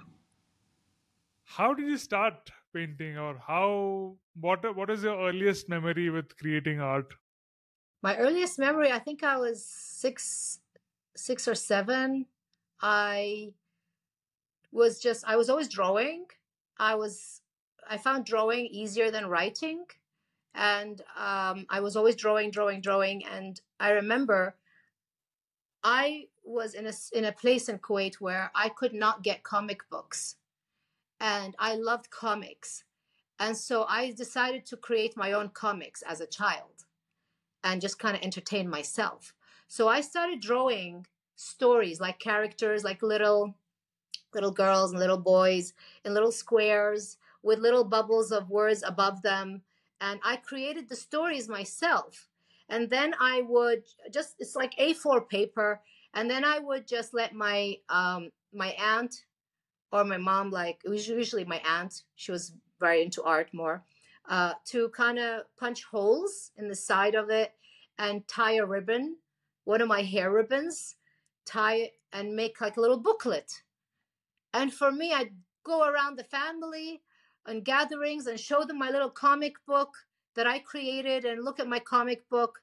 And everybody thought I was so talented and was so special. And I guess it was for someone that young uh, to think of making a bo- whole book, you know. Um, and that's how it started. And so my father, God rest his soul, he he loved what he saw and he encouraged it. He would always take me to bookstores and stationery shops and buy all sorts of sketchbooks and colors and draw drawing utensils and equipment and just he really supported and he really helped evolve that talent in me throughout the, the, the next few years until the day he passed. And I remember at the age of 13, um, I told my mom that what I wanted for my birthday was an easel. And so for my birthday gift at the age of 13, which was like a special birthday because you're becoming a teenager, you know, um, I got an easel and my first set of uh, oil paints. And so I started at 13 painting in oils and I started by copying the masters. My dad had a lot of paintings around the house, classic paintings. So I would go to each painting and just copy it. And I would have oil paintings that were copies of what I saw in front of me. And that's kind of how I started. I didn't realize later in life that that is how you're supposed to do it. You are supposed to start by copying the masters, and that's how you you you you you uh, grow your your talent for composition and light and shade and chiaroscuro and and and and everything. I didn't know. I was working instinctively and it was all very natural. It was all very natural for me. Art came very naturally to me and I just did what I what felt natural to me and I just kept doing this un, until um in my teenage years I couldn't express myself as a young Kuwaiti girl in Kuwait. I could not speak up. Like my throat chakra was suffocated. Okay. So I had to express myself some way and I found that the best way to do it was through drawing. And I would even even with issues like, you know, when it comes to questions about uh, you know, intimacy, I would there's no one to talk to. And there was no internet. So you can't Google anything. And no one would talk to me about anything. So you have to kind of just trial and error it. So instead of trial and erroring, I would just draw things. I just started drawing, drawing, drawing everything that was in my head. I put on paper, and uh, it saved me. It saved me from going crazy. It really did. It was my catharsis, um, and that was kind of how it continued until I came back from the UK, and I was painting in the kitchen. I got married right away, very young. Uh, again, I got married simply because it was a semi arranged marriage because my mom did not want me to marry the person I was actually in love with, who was not a Kuwaiti.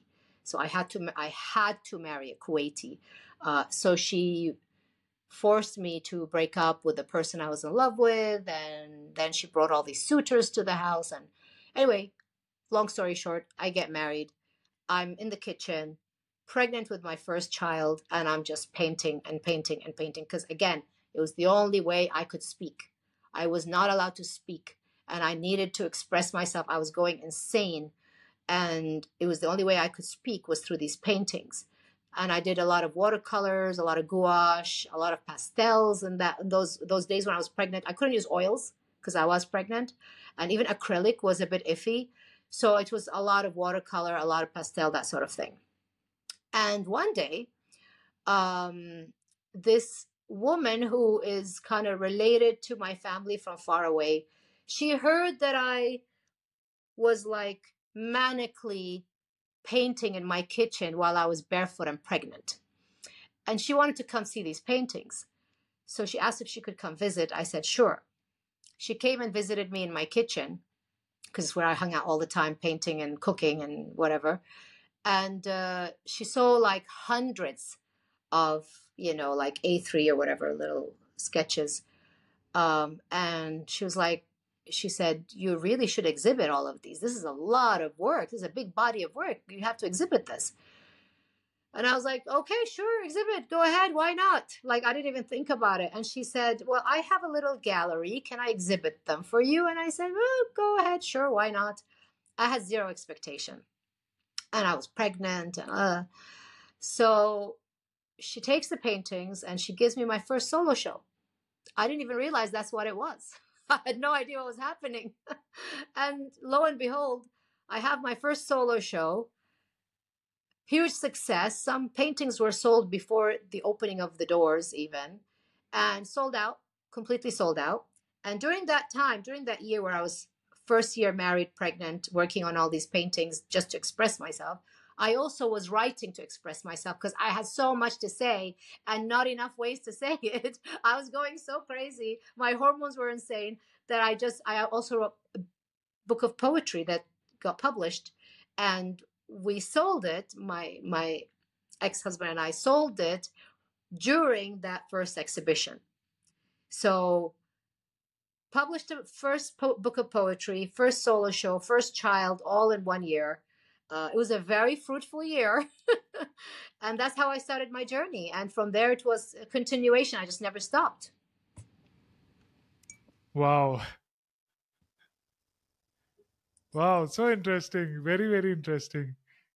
it was the way of survival for me. Um, uh, creating, being a creator was my way of remaining sane and keeping my mental health in check, really. So you had just come back from UK Yeah, uh, at that time. So you must be 23, 24. Yeah. That's, and that, I can't imagine like being, ha- being have to, like being limited to a kitchen and being pregnant and uh, with all that chaos in the mind. Uh, I think whatever happened was for good. I mean, Yeah. you put all those things out and then like Yeah. one thing after the other, even the exhibition was pretty bang on to start your career with. yeah, yeah. I what were mean, I just, I just continued, uh, just putting all my pain and my suffering, really, for lack of a better word, on on, uh, on you know, in, in art and in in poetry, and I just continued and continued and continued uh, until I could continue no more. And you know, four kids later and seventeen years of marriage later, I just had to get out. At that point, it was like when I had my fourth and last child, it was almost like there was a switch inside me and you know god finally told me you you're free to go now. It's almost like i swear to you it's almost like my body was the vessel that these four souls had to come in onto earth through me no one else but me and their father. We were the vessels for these souls and these souls would not have been able to come through any other vessel.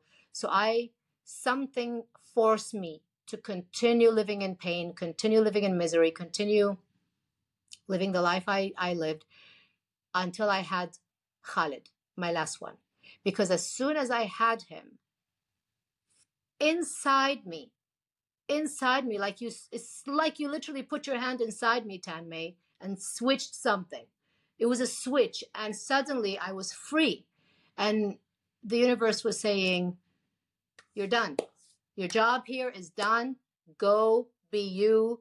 Do whatever you want now. That was it. And I instantly asked for my divorce, and six months later was free. That was it. It was not easy being a single mom. Uh, You know the rest of my story with the kids.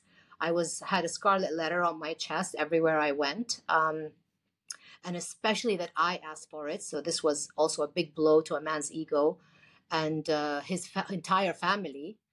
Um, so there was a lot of animosity. There was a lot of objection, a lot of resistance, even from my own family. Like, are you crazy after two decades of building this man's empire and making all this money? And now he's finally rich and you're going to leave him for some other woman to take all of your hard work. And, and I said, yes, may she and he be happy.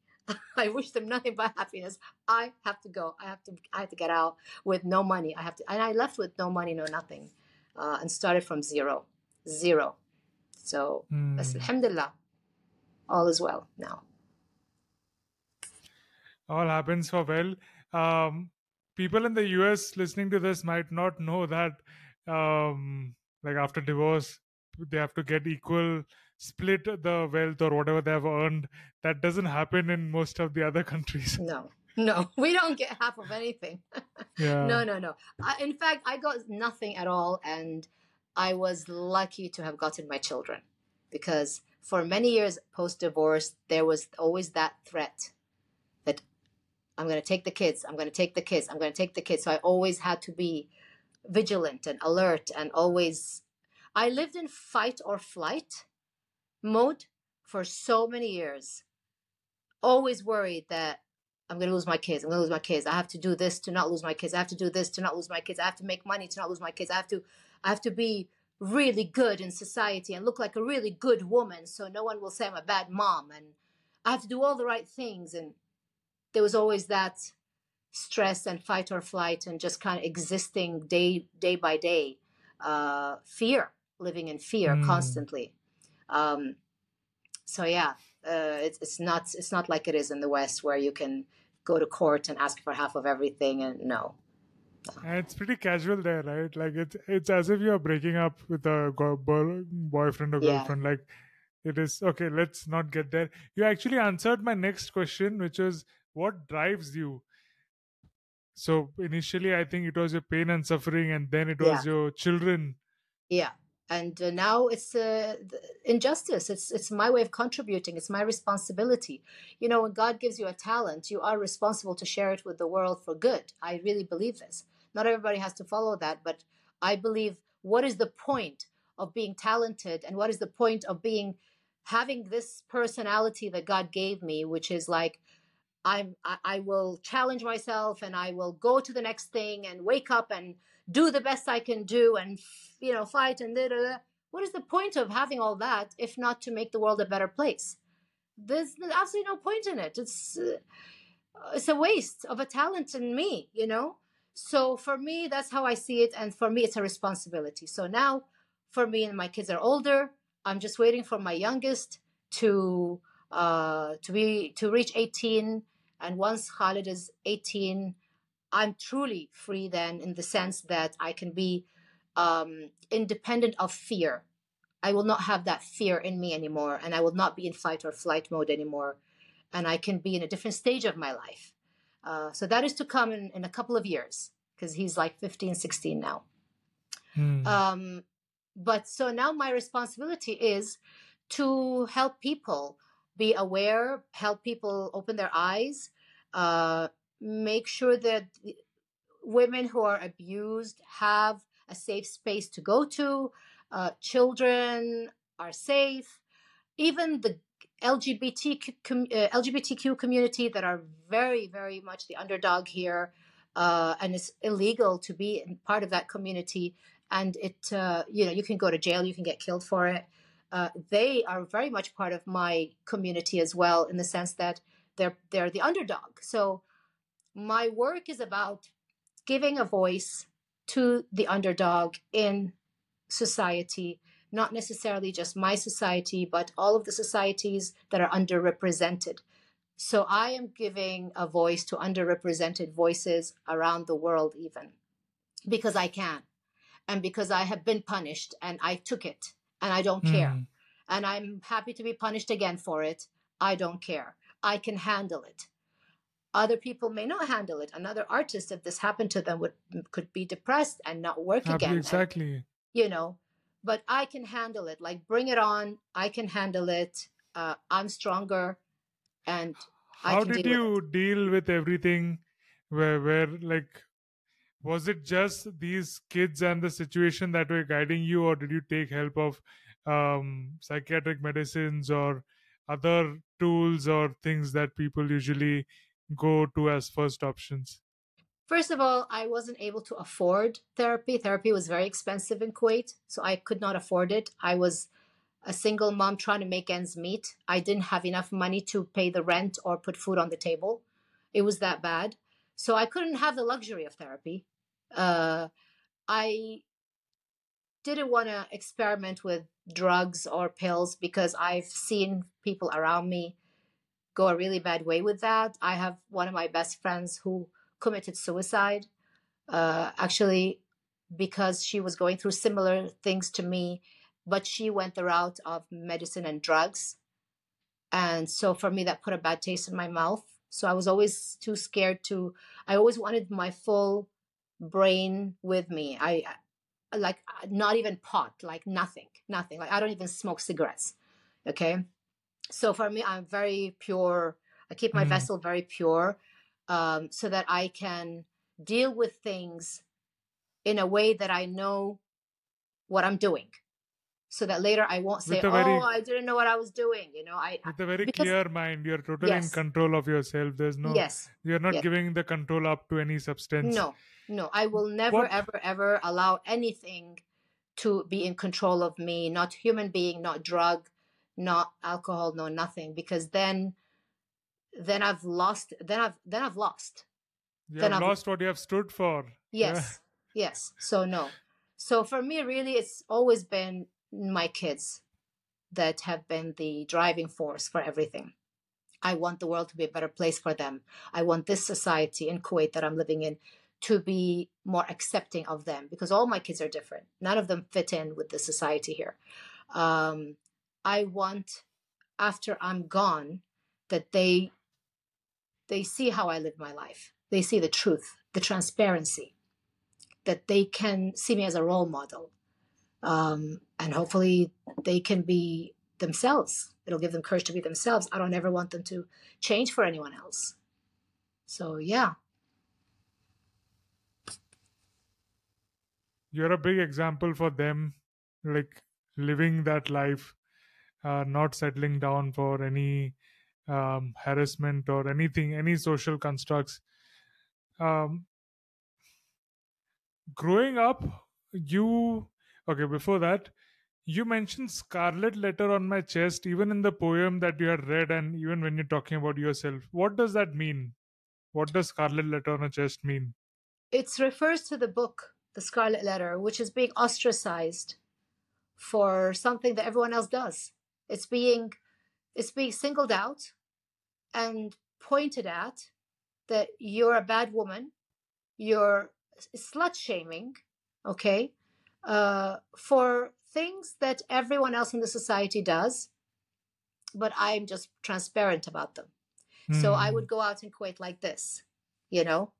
Um, I would, you know, I'm tattooed. Um, uh, I would, uh, if I'm dating someone, I will go to a restaurant with my date and sit opposite the man in a public restaurant and not care about anything because I'm not doing anything wrong. Hmm. Um, all of these things are frowned upon in, in, in this country. You're supposed to be a hypocrite. They raise you to be a hypocrite. You're supposed to do everything behind closed doors. You're so, so you have all these girls and women who are dating and having a free sex life behind closed doors. In public, people think they're angels. And that is acceptable. That is how they want you. And because I'm not like that, and because I am honest and transparent, and what you see is what you get, that is not acceptable at all in my society. That Hmm. is shameful, brings a bad name to the family, uh, you know, etc., etc., etc. Hmm. In one of the paintings, and couple of times, you have also mentioned that um, the hypocrisy. Um, these people who ban the works, they themselves have a lot of mistresses and other things that go on behind, and nobody talks about. Absolutely, 100%. These are, most of them are married men who have mistresses and who who are putting guidelines in Kuwait that people shouldn't drink or shouldn't party, for example, but they themselves, you know, get caught with booze and and women and partying and drugs.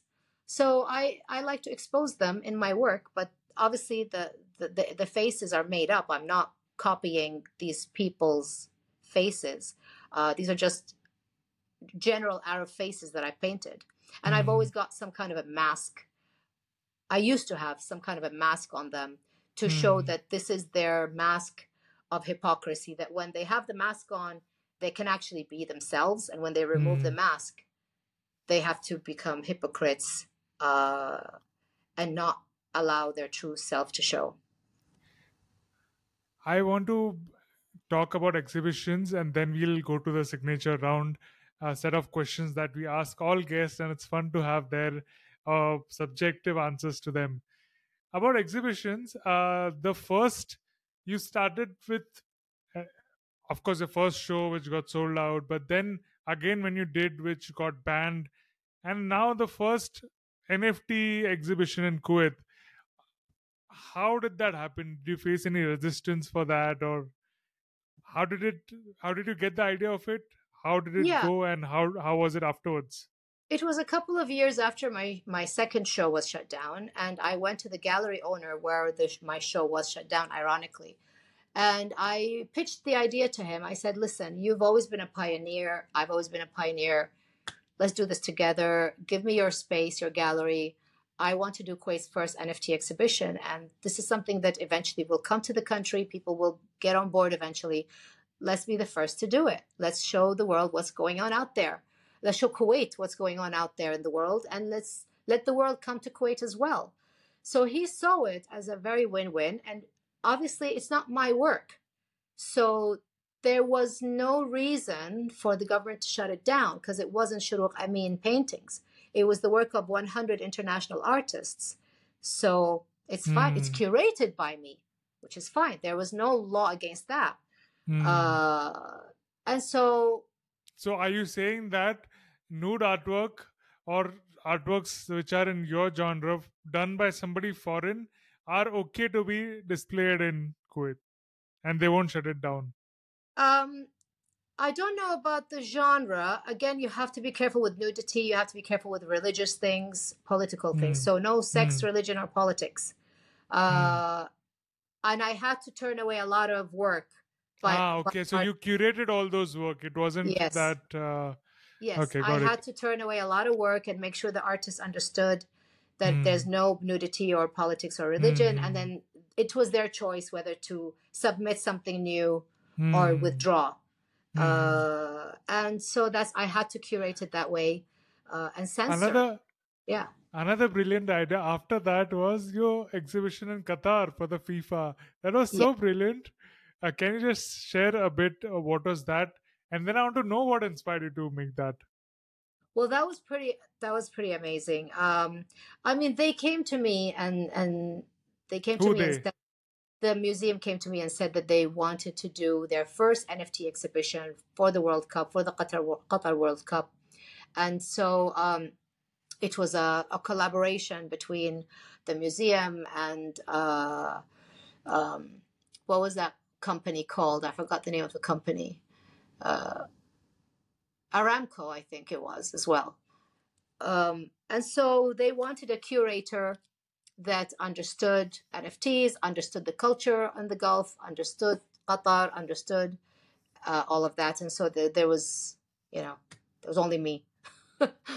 and so Hmm. I was happy to do it. Um, and what was the fantastic. concept was also so unique Yes. that the painting stays as long as you the team keeps winning. Can you tell a bit Yeah. about that? the idea yeah the idea of the concept is it's real time nft drop so basically let's say the the game the match between so it's basically it was uh i think it was like 30 was it 31 artists or something 31 or 33 i forgot numbers Mhm. of the, the teams okay anyway so basically let's say the match between argentina and Saudi Arabia. The artists, I had to pick all the artists, each artist from that country.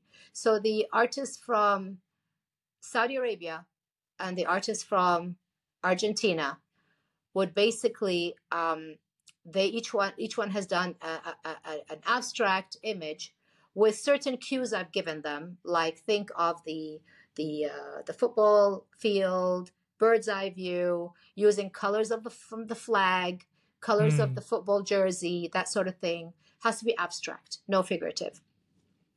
And then the the AI generation, the gen the, the, the program would take these two paintings and merge them together and then add to them how many goals were scored by this team, how many goals were missed by this team, uh, how many penalties there were. All of these factors were factored in as symbols. So goals were little circles that would show up on the painting as dots. If it's a filled up dot, it's a goal. If it's just a line of a circle, it's a missed goal. And things like that. There was all these symbols. Penalties were like choppy lines, and these were all added to the painting to create an abstract image. But that was also a roadmap to that match and would drop in real time. So as soon as the match ended, within seconds or a couple of minutes, the NFT would drop based on exactly what happened in that match. And anyone looking back, if you go back to the entire collection now at the museum, uh, at each screen, you would know exactly what happened in each game or each Wow. match of that uh, World Cup by looking at that painting. Artistic uh, journalism in sports and record keeping all in one. It was, and it AI, was, yeah. it is it is beyond. I mean, this is a very unique and innovative concept. It was really co- world should know combining art with sports. Uh, really, a combination of art, sports, and technology.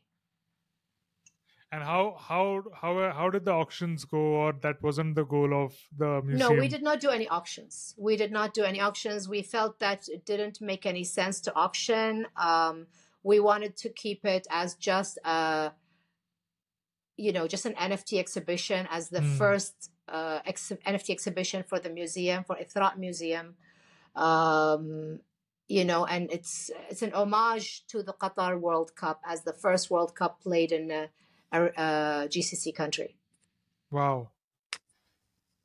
They're great uh, memory. I have seen photos of our friend Cedric, who has been a guest on the show, also visit there. Um, and I'm so glad I had list of people from different countries that I was able to share with you. Um, I don't know if you got to it was of help or no, but um, yeah, it is very good to see that collaboration with people from around the world for one particular event or the task and i thought that would be a good idea even for the show like talking to one person from each country at least one expert maybe in art or no uh, we're doing pretty good on that though. So yeah check mark to kuwait today. Um, these are now signature questions open ended and we ask this to everybody. And feel free to answer in whatever ways you want. So the first question is three people living or dead that you'd like to have lunch with? Can you name three people like that? My father, who's dead, I'd like to bring him back. Um, Elon Musk, and uh, Madonna. and if you had to ask them one question like different question from dif- different person what question would that be One question for each person. Oh gosh. Madonna, I would ask her, would you collaborate with me? That's one. I'd want to collaborate with Madonna. that'd be so Elon cool Musk, uh, I would ask him. Um, I would really like to get into the nitty gritty of his brain and how it works. So I'd probably ask him uh, a lot of little questions about how he thinks and where he sees things going and just I, I just want to know how he functions because I, I I do it I know he has Asperger's syndrome and my son has that too Khalid has that too so I'm just curious to see if it's if it functions in the same way or not. And my dad, um, I would just ask him what he thinks of me and if he is proud of me or not. Hmm.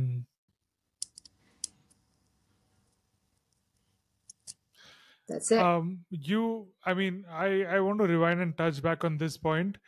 You are not like, I mean, look, reading your bio, and you're not, not like an ordinary Kuwaiti woman because you have been speaking English and um, you have been influenced. You have got a very international exposure by your parents, I believe.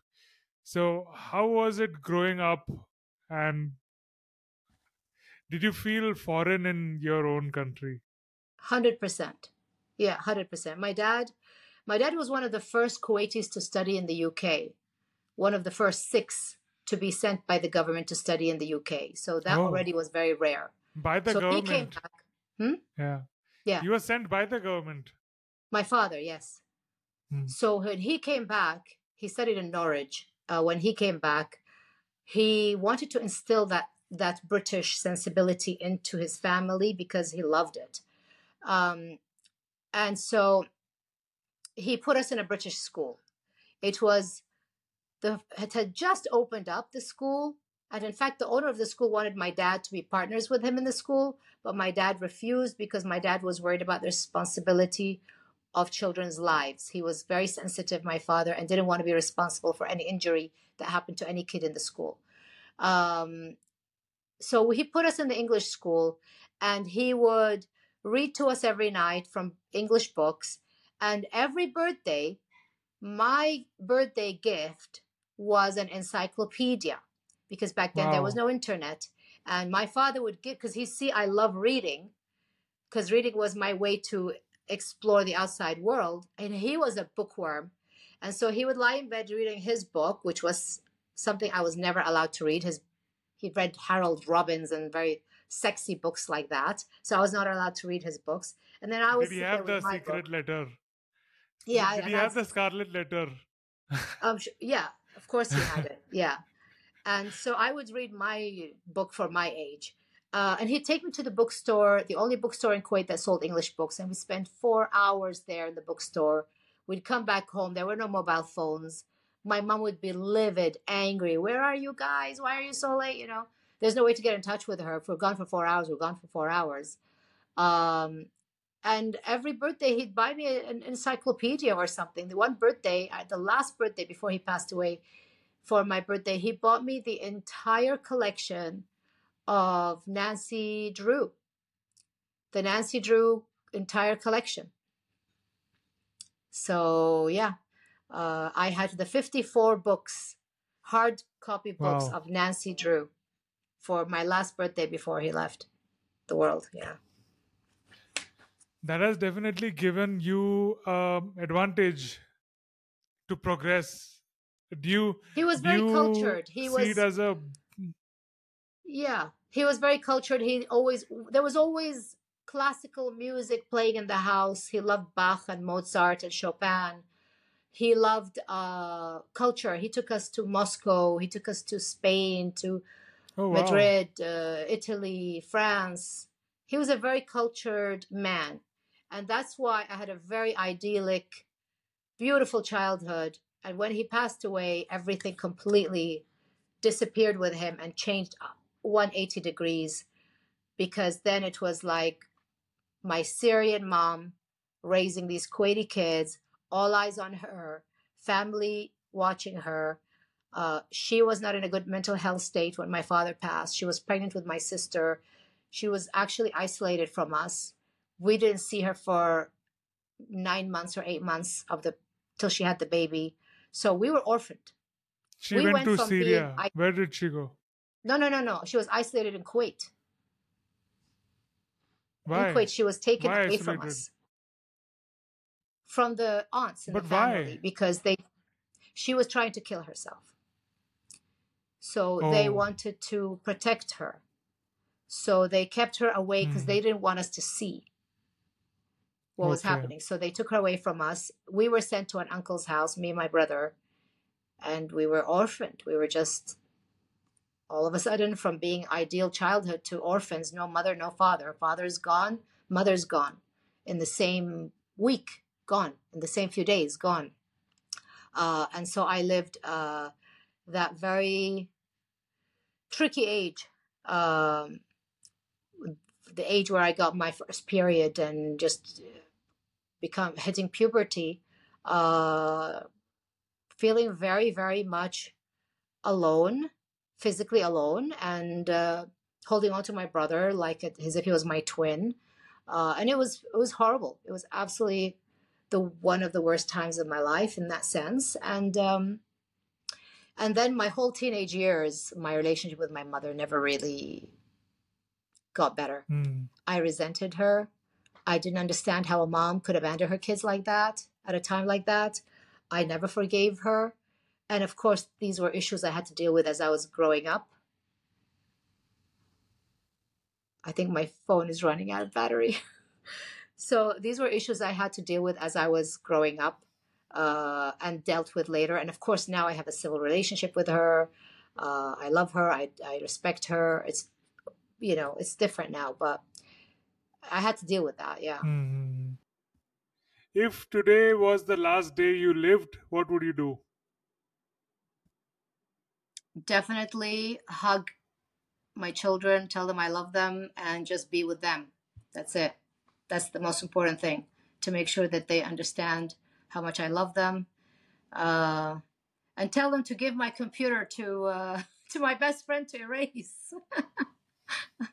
no, actually, I've always told my daughter that if, you know when I die, I want her I want her to make sure that she does a retrospective exhibition for me with all my work uh, at a mu- at at one of the biggest museums in New York. So whether it's the Whitney or the Guggenheim or I'm the Tate. Okay, I'm happy with the Tate as well in London, but sh- she's got to get me a retrospective in one of the museums.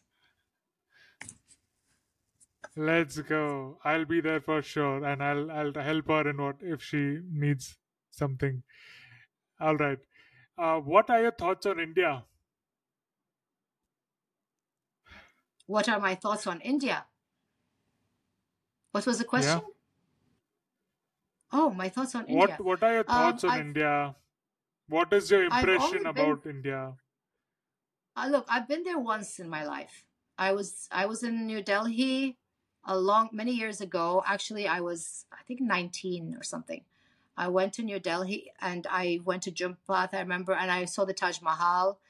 Um, and I remember thinking it was such a shock to be in a place where things were either really incredibly fancy and rich and glittery and wow and then such poverty, such extreme, extreme poverty, living juxtaposed to each other was very shocking for me.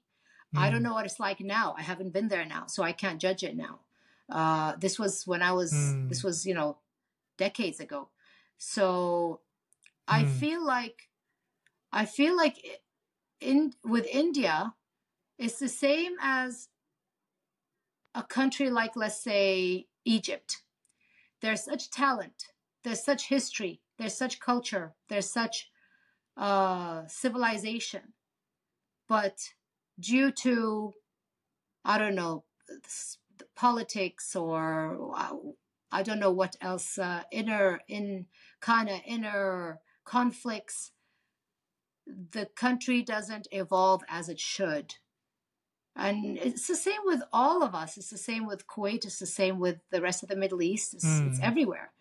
The only places, the only places that are evolving in the third world, let's say, that are evolving rapidly, and you know, if they continue at this rate, they could really uh, take over or excel in terms of culture. I'm not talking about politics.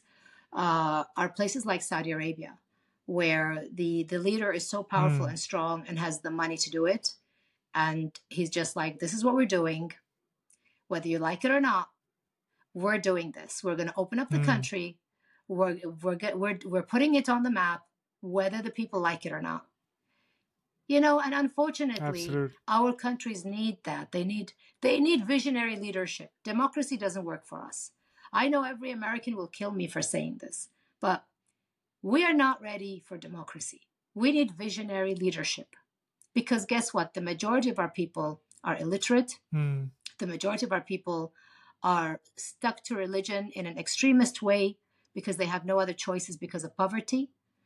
And so you can't change people you, you know you can't you can't depend on these people to be doing the voting. That's the problem. Hmm. How is the country going to evolve then? But You know, like with Kuwait, you we have can see democracy. in India, for example. You can see India, for example. We have a very strong leadership now with um, uh, Mr. Narendra Modi, and we are doing quite well, uh, getting there on the spot, and all things are getting done. So yeah, you I don't know much about it. I can't speak there. about India because I don't know much about it. Yeah. uh, next question: How to make money? Ah, Tanmay, if I knew that, I would be on a, my own private island right now. I don't know how to make money.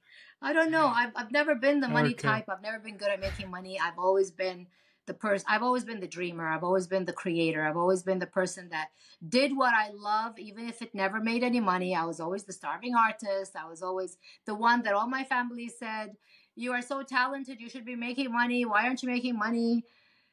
I don't know how to make money. Even with NFTs, I was the first one in there. You know, from Kuwait, I was the first one in there to do the the exhibition. I was one of the first women in Web three, uh, the Middle East. You know, pioneering, etc. Have I made my my millions of Ethereum? No, I haven't. Everything I've made has been spent because uh, look at it this way, okay?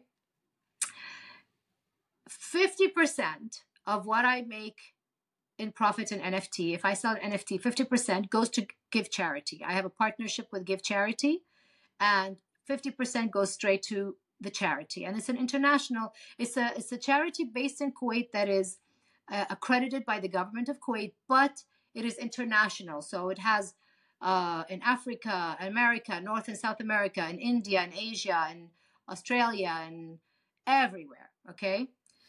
Um, Mhm. So 50% already goes to charity. The other 50% I buy from other artists. I, I collect NFTs. I'm also a collector of NFTs. So I support other NFT artists. I buy their work. So I'm left with nothing. So yeah, I, I'm not the All best right. person to ask. What Yeah. What is the best advice you have ever received?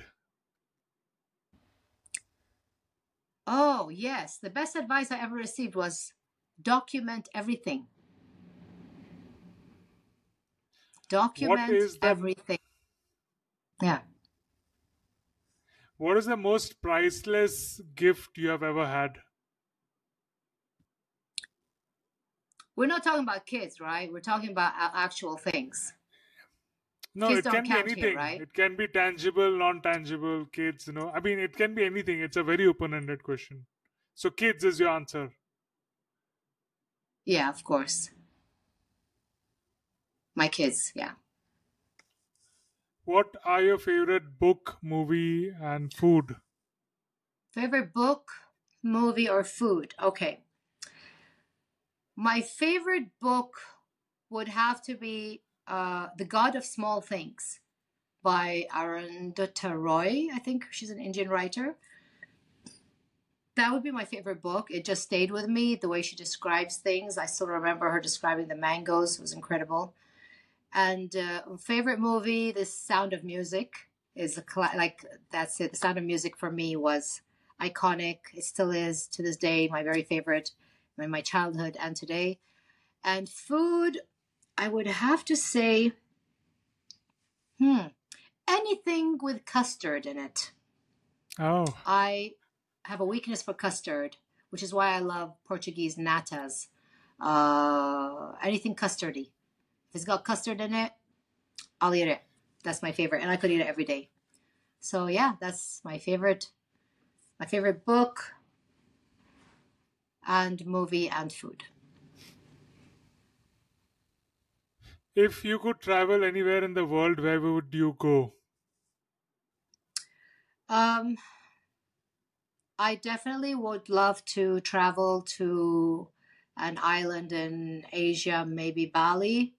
Uh, I hear a lot about it. I've never been. I definitely am an island girl.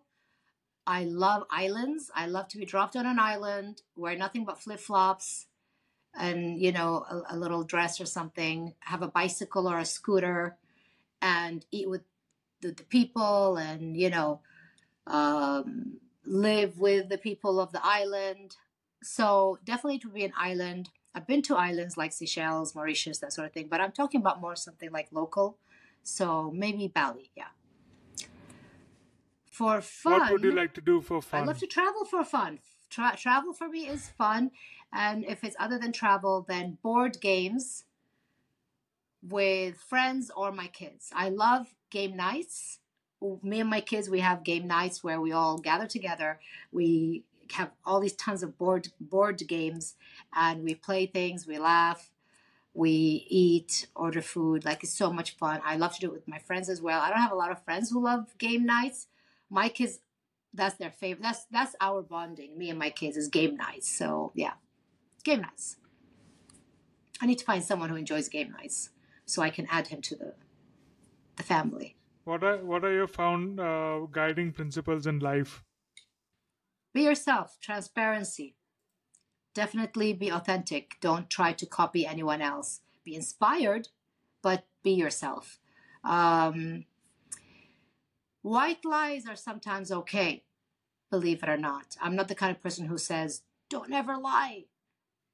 Unfortunately, the reality of the fact is sometimes you need to, you need to, um,